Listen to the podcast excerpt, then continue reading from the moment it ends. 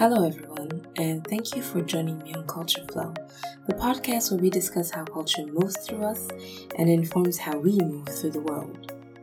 My name is Laurentine Maliza. I'm an intercultural specialist and personal development enthusiast, and I'm here to help you become a great global citizen.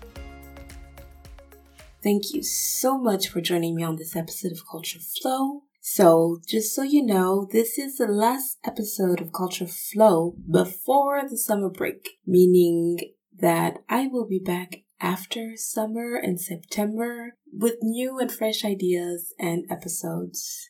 So yes, I will be enjoying travels for this summer and I'm really happy about this. Um, and I thought it was a great opportunity to talk about um, something that comes up a lot when we are able to travel outside of our country or in a country where we don't speak the language. Let's talk about language barriers. So how do we communicate and overcome language barriers? So as some parts of the world are now opening up again after the pandemic, we are able to travel and discover new countries and cultures again. If you're like me, you're probably preparing your travel checklists, what to bring with you, the essentials, of course, your passport, travel guide, etc. Um, one of the things we need to remember though, while preparing this, is getting prepared to communicate with people who speak a different language. So you may have heard me say in previous episodes of the podcast, which I actually invite you to go listen to, including one about intercultural communication. Interculturality is all about facilitating positive and effective communication between people from different cultures. While we all know that communication is key in human in all human interaction, it is not the easiest thing to do. I mean, for any one of us, even when we speak the same language. So imagine when we come from different cultures, uh, let alone when we actually speak different languages. So I've recently experienced this in a very personal relationship and let me tell you, it really is as tricky as you can imagine. So this got me to really reflect on this and how can we overcome those language barriers. So in this episode, I'm going to share some of the things that I have personally learned from my experiences and research, as well as a few tips to overcome language barriers in order to communicate effectively, whether it's in your professional realm or in your personal relationships. So let's start with communication. Let's start by breaking down what communication is. So when we communicate, our main goal is to transfer a message and information to another person or a group. So underneath this main desire, there is a deeper desire to feel heard and to be understood. While this is already quite challenging, it's quite a challenging thing to do, even when it comes to people who speak the same language. Not speaking the same language adds a new obstacle, a new challenge, and it can make it really rough and frustrating. But here's the good news. Communication is not only about what we say. It's not only about the words. In fact, as research has shown, Nonverbal communication represents 65 to 90% of the entire communication. So this means that the majority, the greater part of the communication happens in non-verbal cues. So I've talked about this before. I've touched on this before in more details in episode 12 of Culture Flow, where I share what type of research and uh, the different books and authors who have already spoken about this. So if you get a chance, just go and check it out if you haven't already. Go check the episode 12 of Culture Flow to learn more about that. So there are various types of nonverbal communication. They include, but are not limited to, facial expressions, gestures, tone, silence, etc. So, I know I said that the predominance of nonverbal communication was good news when facing language barriers, but Here's the thing. Nonverbal communication differs from a culture to another. I personally experienced this when I first moved to the UK and one day I'd work I was making a gesture that I thought meant peace out, as in I'm leaving, see you later, which, if I can describe it to you, um, is like having the my index and middle finger up, palm facing towards me, and I quickly remembered, but it was too late, that this is a very offensive gesture in the UK. Luckily, I did realize my mistake and went to apologize to my colleague, and we were able to laugh about it. However, it is crucial to research this kind of information prior to entering a new culture. A lot of it is easy to find on the internet and in travel guides. In my case, although I already knew about that, I got distra- distracted and it was just like a reaction that I had from hearing my name. Um, but then I was still able to correct the mistake, which if I hadn't known, I wouldn't have apologized and it could have been an issue. Another blatant example of this is around head movements.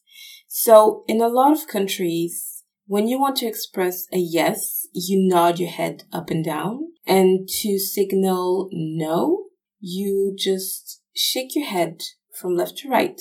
Well, in Bulgaria, it's actually the opposite. It's the other way around. So in Bulgaria, when you nod the head, it actually means no. Whereas when you shake your head from left to right, this signals a yes.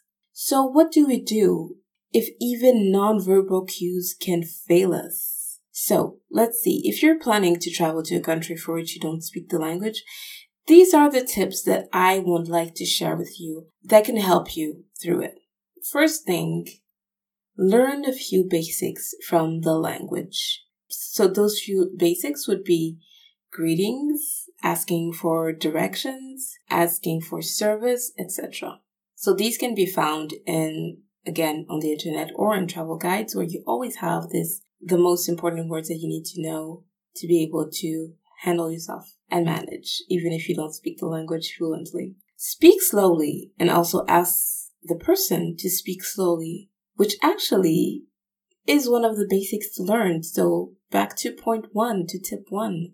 One of the basics that I would advise you to learn in the other languages, could you repeat or could you speak slowly, please?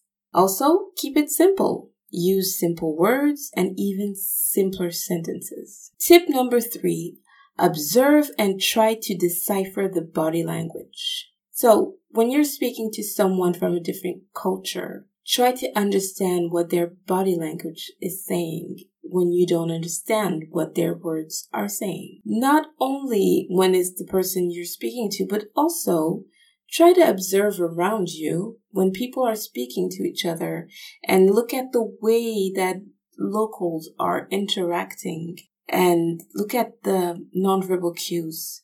This could be helpful for you so you can try to emulate them or it might avoid you making a few mistakes such as not respecting the distance. So I've spoken about proxemics in a previous episode, episode around the distance between us, which is all about uh, the level of the level of physical distancing that you can have between two people having a conversation or an interaction, which can be acceptable and it varies from one country to another. So go check that episode out as well. So this can avoid you standing too closely to someone or thinking people are being aggressive to you because of the tone that they are speaking with when it's just simply the way they speak. This actually happened to me when I went to live in Malta for, for a few months. Malta, for those who don't know, is an island in the Mediterranean, a European island. And they speak Maltese over there, as well as English. But the way in which I was spoken to, I perceived to be a little aggressive. And I remember the day I got the light bulb, the aha moment. I was just walking down the street. I heard people yelling. Well, to me, I perceived it as yelling. And I just stopped thinking, oh my god, this is going to end up in a fight. And it turned out they were being very friendly because apart from the yelling, I could see the body language was like all smiles and, you know, patting each other on the back. And I realized this is just the tone that they use. It's different from what I perceive to be a normal tone. And I'm putting air quotes on that. Uh, so yeah, that's when I realized they weren't being aggressive towards me. They were just talking. So just be observant and look at those cues to be able to better understand the culture in which you are. Tip number four, be okay with discomfort. So if you're like me and you're a perfectionist, hi, my name is Valentine and I am a recovering perfectionist. I'm still a perfectionist though. So if you're like me and you are a perfectionist, my advice is to just leave that behind when you're traveling to a different culture, when you're discovering a different culture. Because yeah, you're going to be uncomfortable. You are going to have to speak in the language, make an effort, get outside of your comfort zone to speak a language that you do not master. And if you're like me, not mastering something feels very uncomfortable, especially a language. So be okay with that. Be okay with making mistakes. Because if you don't, you'll just stop trying and you will um, keep yourself from having an amazing experience and from learning so much. Believe me, I've made that mistake before and I feel like I've been able to overcome that uh, perfectionism. Well, as I said, I'm a recovering perfectionist. Uh, so yeah, you can laugh about it also. I mean, just be able to laugh at yourself and laugh with the other person when you are feeling completely uh, uncomfortable about it. It makes, I mean, I can tell you from experience, laughter makes things better. Not just because it rhymes, but also because it's true. And tip number five. So this is the last tip, although I know there must be so many others, but these are the five that I kept for you. And this one is pretty interesting for all your, you English speakers. Um, try to try English. Like if all else fails, if the basics that you've learned are no longer enough, and if body language gesturing at people to try to make yourself understood and all that does not work, try to use English. Try to speak English. So English is present in most parts of the world for geopolitical, cultural, historical reasons, which I will not get into here. So don't hesitate to use it.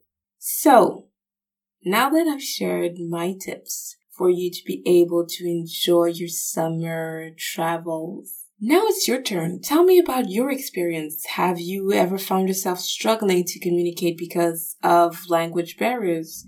How did you deal with the situation? Go to the Instagram page at Hello Culture Flow or our Facebook group Culture Flow to share your experience and tips with others. Thank you so much for listening. And until next time, after the break in September, stay sane and stay safe.